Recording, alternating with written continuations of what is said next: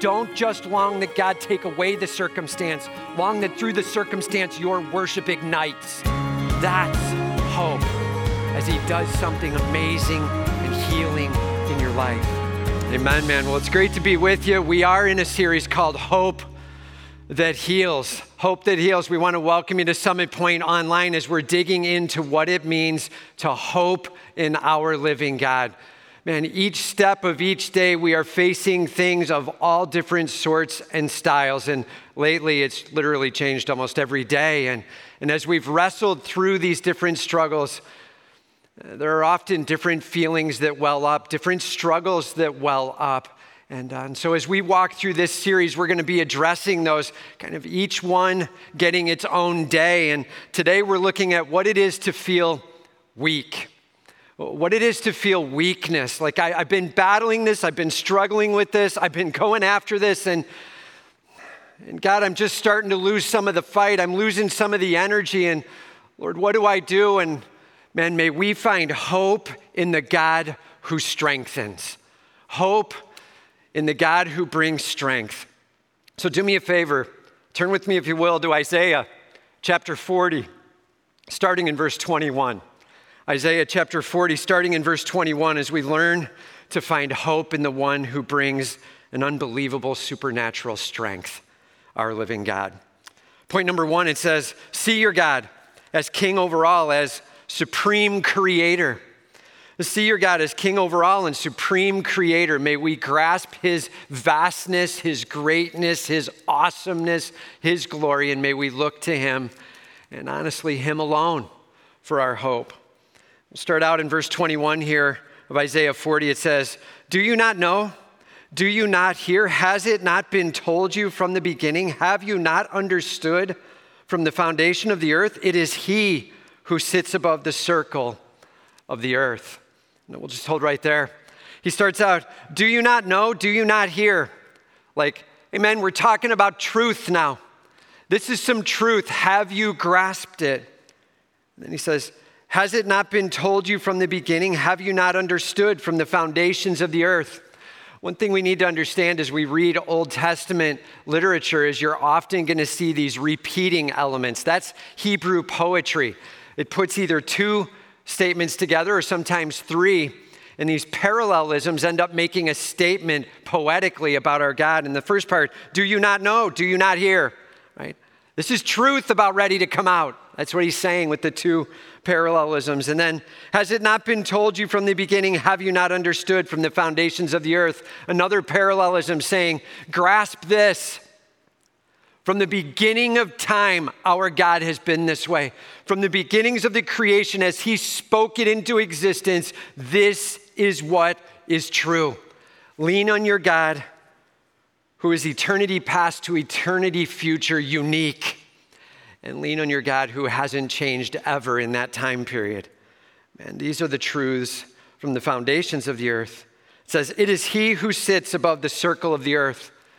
God Almighty has the authority and the power. That's what it means to sit above. It means that this all rules by Him and sits under Him. He's in charge, He is sovereign over all. And here's one thing I love this goes way back to hundreds and hundreds and hundreds and hundreds of years ago. And honestly, the thought towards how the earth was shaped was a little bit mysterious. They weren't quite clear, and they often talked about the corners of the earth. They figured there must be an end somewhere. We just haven't seen it. But scripture, when it's recorded here, says the circle of the earth. God revealing out that in this creation that He has made, He's fully aware the earth is round. And uh, the scientific truth recorded thousands of years ago. Amazing truth here. It is He who sits above the circle of the earth, God sitting over, yes, this planet, God sitting over all of creation. It says, and its inhabitants are like grasshoppers. Well, there's another truth uh, that we maybe don't like to hear so much the little side of us, the, the smallness of us. All of us as humanity, all of us as living creatures on this earth, like grasshoppers. Uh, small, everybody just say small. Right? That's you and me, small. Don't miss the uptake. Everybody say small. Right? I mean, we see it that way. Our God is massive, and we are tiny. And Lord God, we're looking to you. Speaking of the same God, it says, who stretches out the heavens like a curtain and spreads them like a tent to dwell in. He stretches out the skies like a curtain. He's taking this fabric that's got the stars in it, it's got the moon, it's got the sun. He stretches that out over and around the globe. He's basically, this is a creative way of saying he's the almighty creator of everything, heavens and earth. And uh, God doing this amazing work around us and in our presence. May we grasp that He is stretching out the heavens, that He's spreading them out like a tent to dwell in. This is our abode, what God is creating. He says, Who brings princes to nothing and makes the rulers of the earth as emptiness. Who brings princes to nothing and makes the rulers of the earth as emptiness. Like, let's make sure we grasp the power and the almighty sovereignty of God. Let's make sure we understand just how huge He is. Every king sits under Him. He alone is King of kings and Lord of lords. When he wants it, he calls it in and it is done. God working with all the kings. It says in scripture that he sets up kings and he deposes them. He puts these things in place and God's hand is on it all. And when he has gotten accomplished what he wants accomplished with rulers, whether it be emperors of nations, kings of other nations, presidents in this nation, governors and mayors and whoever it is, they all sit under our God. He sets them up, He puts them in place, He has them rule over all, and then He takes that down when He so sees fit. We all sit under His leadership. It says, Scarcely are they planted, scarcely sown, scarcely has their uh, basically been stem taken root in the earth. Scarcely, scarcely, scarcely. Right? Three times over. So this is a three part parallelism. He's like, let me just make it clear. Our lives are short. Our responsibilities, man, they're called in for a moment in time and then that's the end of it. But God sits over it all for all of eternity. Praise God. May we grasp our living God. Remember, as we're struggling with our weakness. Part of the hope that we have is in the greatness of our King and his hand on it all. It says, When he blows on them, they wither, and the tempest carries them off like stubble. Literally, he's saying they're, they're like the grass or the wheat. Have you ever walked along where you've seen some grass, the seed on top of it, and you can just kind of grab and you pull it up? And you get some of that seed in your hand, or maybe it's wheat or whatever, hey, and you, as you grab and pull, you get some of that seed, and you open it up and you just go, and it just blows up into the air and disappears away. Again, poetically saying, that's how big our God is. He just swoops down, picks up, and if he so desires, and all authority that we know physically in this world is managed. That's our God. Him having the ability, the power, the right, and the authority. It says, To whom then will you compare me that I should be like him? says the Holy One. God's like, Seriously, who are you looking to as your hope beyond me? There's no one bigger. There's no one more powerful. There's no one with more authority. There's no one with more compassion. There's no one with more ability. There's no one who can do what I can do. Man, may we set down our idols and may we pick up our worship of the one and only God, the God who has a vastness like no other. God's like, what little g God are you looking to that could possibly fulfill? This isn't some accusation. This isn't some throwdown. This is God saying, with all the tenderness in the world, please Come to me. I am here and I am ready to care for you, and I've got all the authority in the world. Don't look around for some little g God. Don't look around for some idol. May God get all the glory. And uh, he says, Whom will you compare me to that I should be like them? There's no one like our God. Everybody say, no one. Right? There is no one like our God. He says, Lift up your eyes on high and see. Who created these? He's like, lift up your eyes and see. What is he asking us to see? He's asking us to see the skies during the daytime, the sunlight, the clouds, the glory of the light blasting through. He's asking for us at night as we look up to see the stars, just this tapestry of stars, these bright, beaming white lights, blasting light through this darkness, penetrating. He's like, look up and see that. Who created that? The answer is well, God and God alone created that, right? We serve a big God. I'll say it this way the solution to who created that, it is big God, not Big Bang.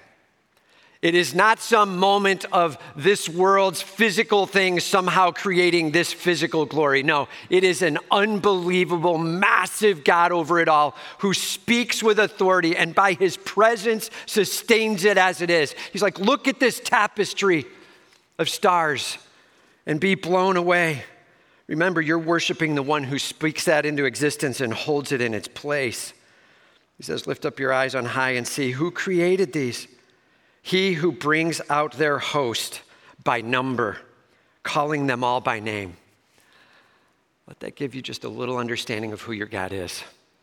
As he speaks the stars into existence, he chooses to name each of them, and he knows them by the hundreds of millions or billions or whatever the appropriate number would be, trillions, God knows. God knows the detail of, God sustains the massiveness with. That's the God we're worshiping. So, in the smallness of my grasshopper life and the moments of pain that are washing on my shore, my God is bigger than it all, and He is my hope. And all of God's people said, He's like, make sure you know who this God is and worship Him with all you have. He says, by the greatness of His might, and because He is strong in power, not one is missing. God knows exactly what He's doing. He never makes a mistake. His power is beyond all power. God is all powerful. God knows all. He cares with all He's got. He is so worth trusting. Put your life, put your pain into the vast, almighty hands of your God who cares for you. That's the battle cry. See your God for all that He is. You know, it's so easy for us to be able to hear some facts or see some things and not quite envision it properly. There was a guy who actually was planning on a trip, a vacation. He wanted to go out west. He was looking at going to see the Grand Canyon. He had heard good things about it. In fact, he had looked at some pictures and seen some things. He had talked to people who had been there. And, and in his mind, he was like, Yeah, that'd be cool. Let's go see the Grand Canyon. And as he went out on this journey to go see it, he got to the edge of the Grand Canyon. First night, it was sunset. And as the sun was setting, he stood up to the edge and it took his breath away looks something like this this massive, glorious picture. And, and, you can see the sunlight blasting through the clouds. You can see the reds and the oranges and the yellows all over the place. He looked down into the depths of the canyon. He could hear the water running, and from left to right, everywhere he looked, it was massive. And it was stunningly beautiful.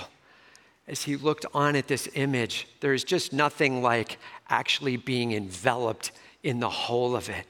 I mean, I turn around now, and if I can get close enough, I feel almost like I'm in it there, right? To see all the way left, all the way right, and it's all that you see.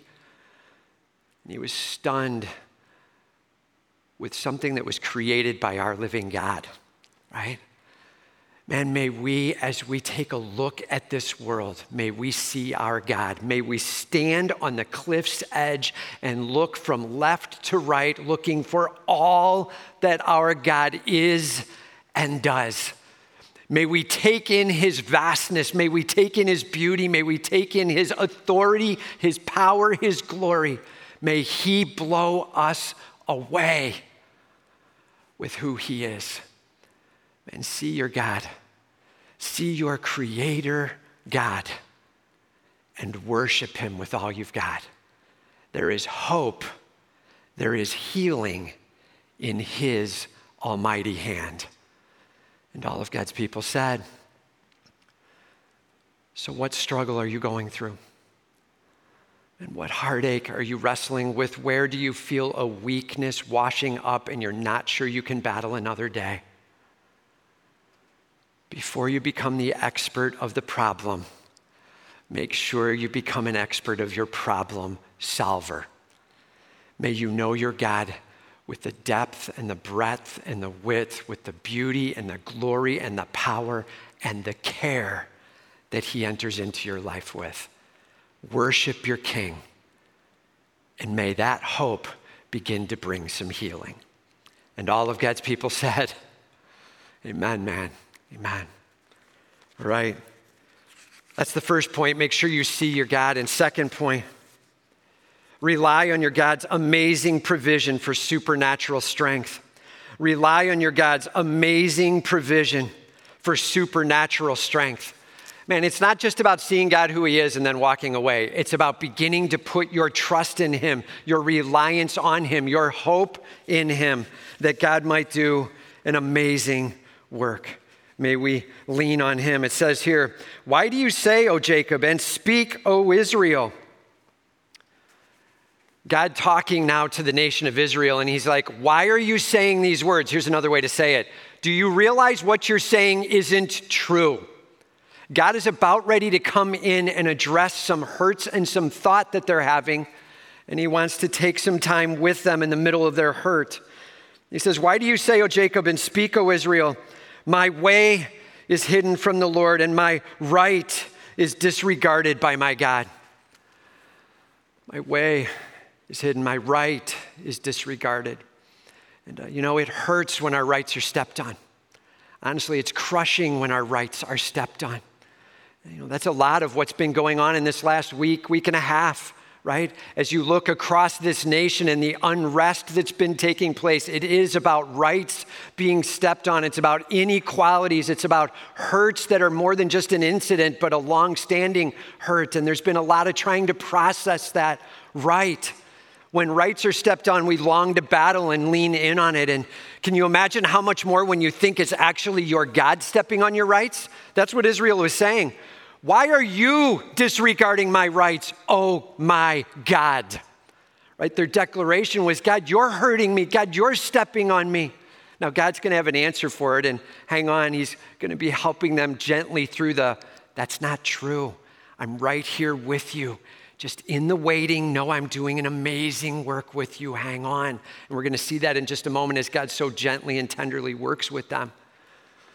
But, men, when rights are stepped on, it's a big deal and it needs to be addressed. God doesn't just walk away from the conversation, God has that conversation with and begins to walk through with them. You know, rights being stepped on are a huge deal.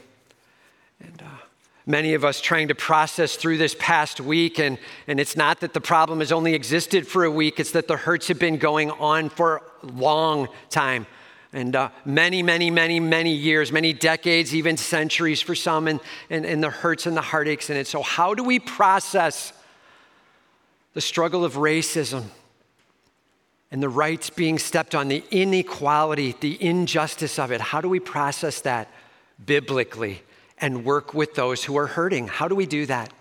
So I'm just going to bring some thoughts here. And in fact, these thoughts I actually put together in a document we sent out to the church. You should have gotten an email with that in it, but I'm just going to summarize real quickly some of what that document says, all right? So, two sets of four, right? Two sets of four. The first is theological tent poles. We're going to talk about four theological tent poles. And then we're going to talk about four sociological tent poles. We're not going to spend as much time on that, but four sociological tent poles, all right? Why tent poles? Well, honestly, because the depth and the complexity of this problem is massive. And there's no way you could summarize a couple of statements to cover the whole of the problem. So here's the deal we're going to put some tent poles in place. These things are biblically solidly true, these tent poles. And then the job is to stretch a fabric over them that begins to make a tent. That fabric you're stretching over, that's you coming to conclusions about your position and your thought on this whole topic. Here's the catch don't ever let a tent pole move. Don't ever let it collapse in. Have you ever been putting a tent up and as you're starting to put the fabric up, one of the poles just collapses in and everything starts falling down? The tent isn't anything what it should be, right? Don't build that. Keep your tent poles rock solid, all right? And here's some tent poles to keep rock solid as we walk through trying to make sense of what's going on and trying to figure out really honestly, God, what are you calling me to do or be here that we might make an impact, all right? So, some thoughts in the midst of rights being stepped on for racism. Here we go. Theological. First point, first pole love. God is love, not God is loving. Not sometimes God does stuff that's loving, but always God is love. Never is God doing or a part of things that aren't love. God is love. And he absolutely is moving as a God of love in this world. But it's more than that. 1 John 4 7 says God is love. But it also says that we, if we know him, if we have that God in us, that our call is to be loving those around us. Yes, the brothers and sisters in the church, absolutely. The church should be on fire with love. But more than that, loving our neighbor as ourself loving out into the community. We should be filled up with the love of our God, and it should be spilling over into a love for those around us. And yes, for those who are hurting around us, love. Man, I'm telling you, there is no room for hate biblically. There's just no room. And trying to hate back at something to try to right an injustice never gets it done. We've got to anchor into love, set aside the hate, and we need to bring that love with tender compassion as we move. Love, that's the first pole. Second pole, uh, and we have a purpose and a calling here as believers. We have a calling in this world.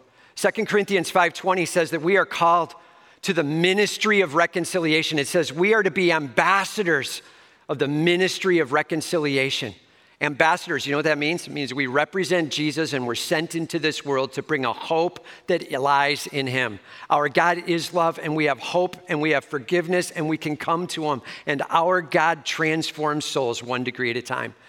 Man, we believe in that hope and we come with that hope. We are ambassadors representing Jesus with the ministry of reconciliation. Let that word settle reconciliation as we're bringing people into the presence of our Almighty God. Yes, spiritual reconciliation. And that absolutely begins to affect relationships around, yes, even reconciliation amongst people. But please don't simplify this. Don't try to bring it down to just one thing, one piece. Right? This is so massive. It is about a spiritual reconciliation. It is about a human relational reconciliation. And it is about God being a part of all of that.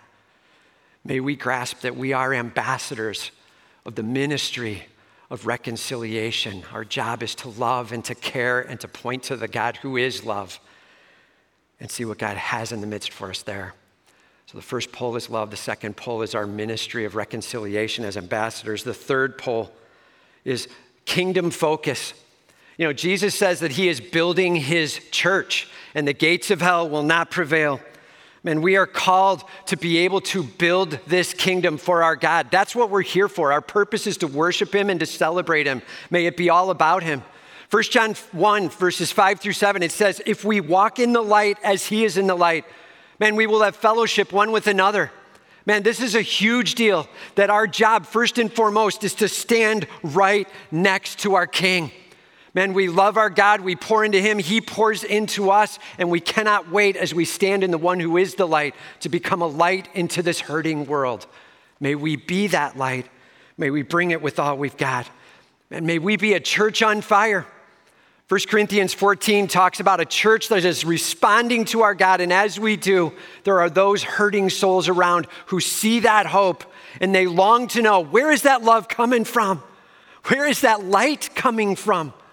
And as they lean in towards to hear the answer, they are being ushered into the presence of God Almighty to be able to hear the hope we have in Jesus Christ. Our hope is first and foremost in the Lord Jesus Christ. And all of God's people said, Man, may we carry that hope and never set it down with shame. May we stand there always and forever as we lean into a hurting world. So, yes, love.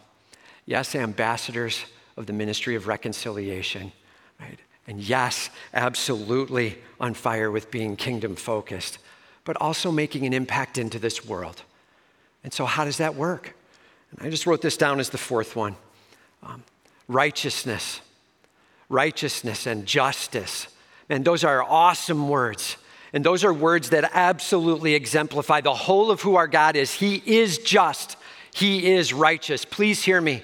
Injustice will not get righted with unrighteousness. We will make things more just with righteousness. James chapter 1 verse 20 says the wrath of man does not work the righteousness of God. And please hear me man.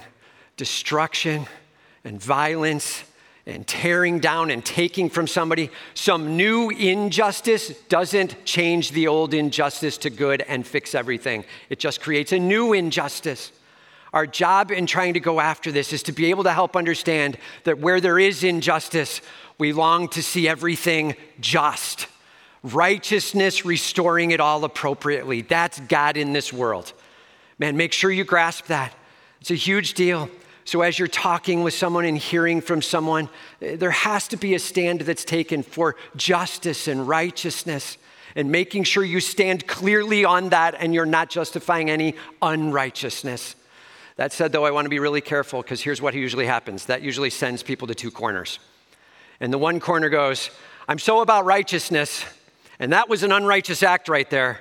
So I don't want to hear anything you're hurting about. I'm, I'm not going to hear anymore what you're hurting about. We just dropped the love. We just dropped the whole ambassadorship in trying to manage this reconciliation through uh, righteousness. We just walked away from reconciliation. On the other side, though, is the person saying, Look, I'm hurting, so it doesn't matter how I do it. Unrighteousness is fine, and it doesn't matter if I destroy. And inequity is good for right now because it gets attention, and we can't be there either. Biblically, we have to stand where we are in tension with I long to hear the hurt, but we will not fix through injustice and unrighteousness. We will establish our God as the center of it all, and we long to see him glorified. And those are four killer tent poles. And if you can get those going in your life and make sure you keep those as you start stretching the fabric, it will give you a lot of answer on where to go theologically. The, pole of love, the pole of purpose, calling, an ambassador of reconciliation, the pole of kingdom focus, and the pole of righteousness and justice. May God get all the glory. I'll just say it this way reconciliation with righteousness is where we are going.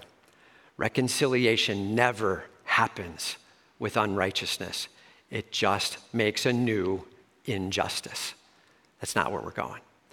May God get all the glory. That's the theological 10 poles. Here's some sociological ones just real quickly, all right? Again, four sociological 10 poles. Number one, and you got to be willing to grieve you got to be willing to hurt with those who hurt. There are many who have been wronged. The racism in this country is still existing. You have to hear that. And you may be like, dude, I, have I've seen way worse. And that doesn't mean that this doesn't need to change. We need to be willing to hear the hurt. We need to be able to cry alongside of. We've got to see the struggle that's different and be able to say, I understand that it's different than the experience I may be having in my daily life. And be willing to hurt with May you be willing to weep with those who weep. And I know the first response is like, yeah, but I don't want to justify the unrighteous behavior. You, you can't go there. We're going to call out the unrighteousness, that's fine, but we're still going to grieve and hurt with the wrong. We have to do both and in the midst. Grieve. And uh, not only grieving it, hurting with the underlying pain, the long standing racism, our. Uh, African American brothers or friends or neighbors or coworkers or, uh, man, hurt with them. And, and I know just being able to say, Lord God, I long to be able to make one statement you matter. And, I, and I care about you hurting in this, and I want to hear what I need to hear. Grieve it. And second, receive it. And there may be something that you literally need to say, I actually am guilty there. Maybe it's just that you've allowed it to go on because you didn't think it should be different. Maybe you weren't even noticing it was happening and just receive. Lord, make me more aware of something that I need to be speaking against. Uh, and something that I maybe need to take a stand on that's happening right in my presence, and I just was letting it go by. And receive that. Or maybe it's worse. Maybe you actually grew up in a family that does teach and preach racism and putting another person down because of the color of their skin. Then speak against that. Lord, I receive this that I need to take that stand. I don't want racism in my heart. I'm telling you, allowing even a little corner of hate in the heart is absolutely tearing the soul apart. Don't do it. Lord, I'm ready to hear what I need to hear. Receive it. So there's grieve it, there's receive it, and then the third one. This is a big one name it be able to put a definition to what you're hearing. Be careful. All too often, I've heard people talking about the feelings of frustration or struggle or heartache, and as we're hearing their hurt and as they're being uh, racially pushed against, we hear it all, but we couldn't put into words at the end of it even one sentence of what they were saying. And the problem with not being able to name it is the next step is redeem it is going out and being able to do something about it. But if you don't even know what the target is, how do you hit it? Man, make sure you spend a little time being able to put wording to what you're hearing. And I'm just telling you right now, naming it is going to be super complex, and, and addressing it is going to be even harder. Why? Because the problem of racism in our country is largely systemic. It's built in. We're seeing things that are unfair. There is inequity in different ways, and there are struggles maybe I just can't understand as a white male. And I'm okay to hear that. And I'm okay to hear that there's something I might need to lean in on and be ready to go after. I will not leave the pole of love and try to hate into a group to make it kind of get better. I will be an ambassador for Jesus Christ, absolutely, and calling reconciliation. I long to be kingdom focused, and I absolutely will call out for justice and righteousness. And I long to hurt alongside you as you go after the journey. And that's where we need to be going with this. Be able to name it a little bit understanding what's going on. And then the last one, redeem it. Make sure you're investing into what it looks like to address it. This is not a one day job. This is not a one week, a one month, a one year job. This is going to take years. This may even take generations. But praise God, what this country was in the 1960s is not so much where we are now, although there is still stuff out there. I've talked to several black friends this week, and the comment was I thank God that it's not the 1960s, but I long for this to be done as well. And, and that's the best we can say. May there be a continued healing. So, how do we address the rights of, of us as individuals being treated as people? How do we address the racism? There's four theological tent poles, there's four sociological tent poles. There's some work to stretch that fabric over, make sense out of it, love your God in the midst of it, and love your neighbor as yourself. May God get the glory. And all of God's people said, Amen, man. All right. Let's dig in a little deeper here now. It says, You're saying that I, God, am stepping on your rights. I'm just telling you there's really only one person you can't say that to, and that would be God. Uh, all the rest of us will probably step on people's rights on a regular basis and need to learn and grow in it. God is not in that position, and so he has some things to say. He says, Have you not known? Have you not heard? Man, please hear the tenderness in this. God's like, come over here. Let me show you the vast Grand Canyon of my love and care and provision for you. Come over here and let me introduce you to my care for you. He says, The Lord is the everlasting God. I'm going to start with, I have no beginning and no end. That's God's introduction to himself. The Lord is the everlasting God. This is who I am. I am absolutely a God with no beginning and no end, the creator of the ends of the earth.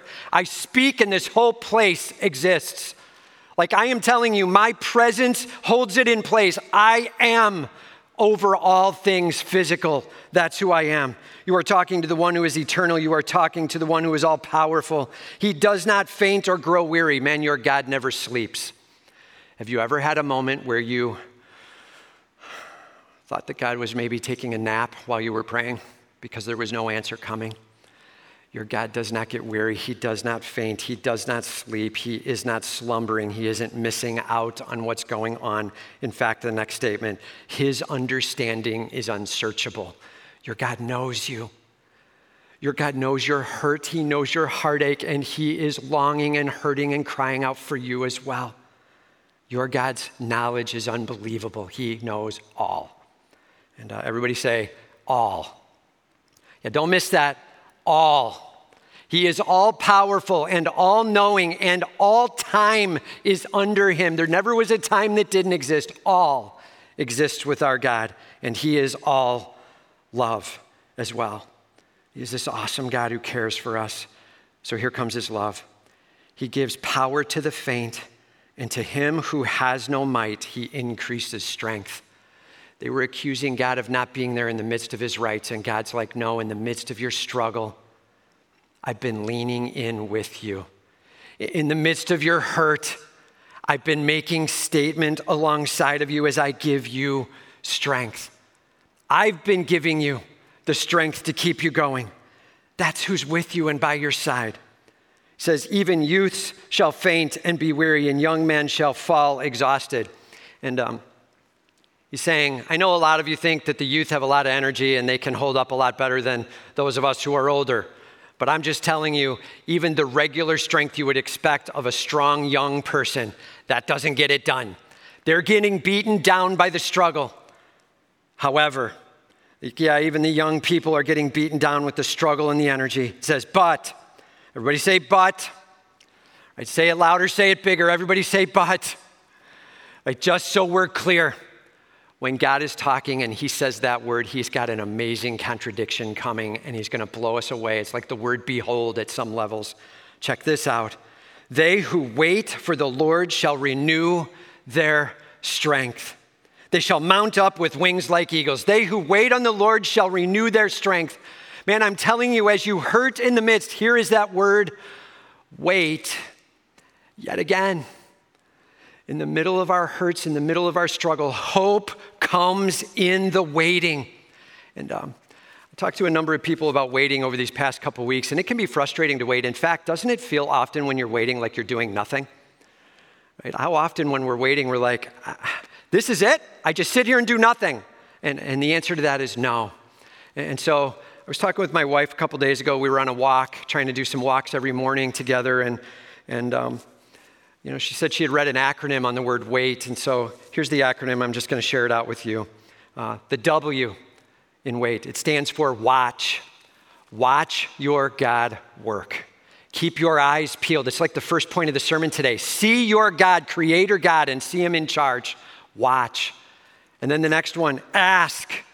Ask your God to take your heart of hurting. Ask your God to hear your burdens and your crying out. Ask your God to be right here with you and make his presence known. Ask. Notice that I didn't say ask God to just take it all away and make it comfortable.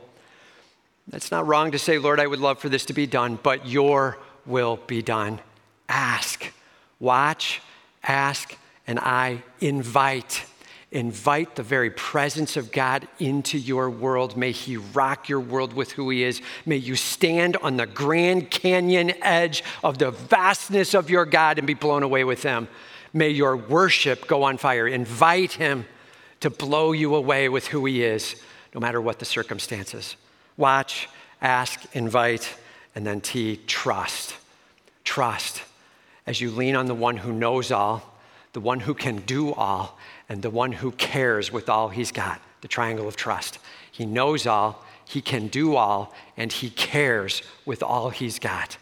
Wait on that God. And that is a serious call to action. It's just not an action that's changing the circumstance, it's an action that's inviting your God into the middle of the circumstance. May God do all the work.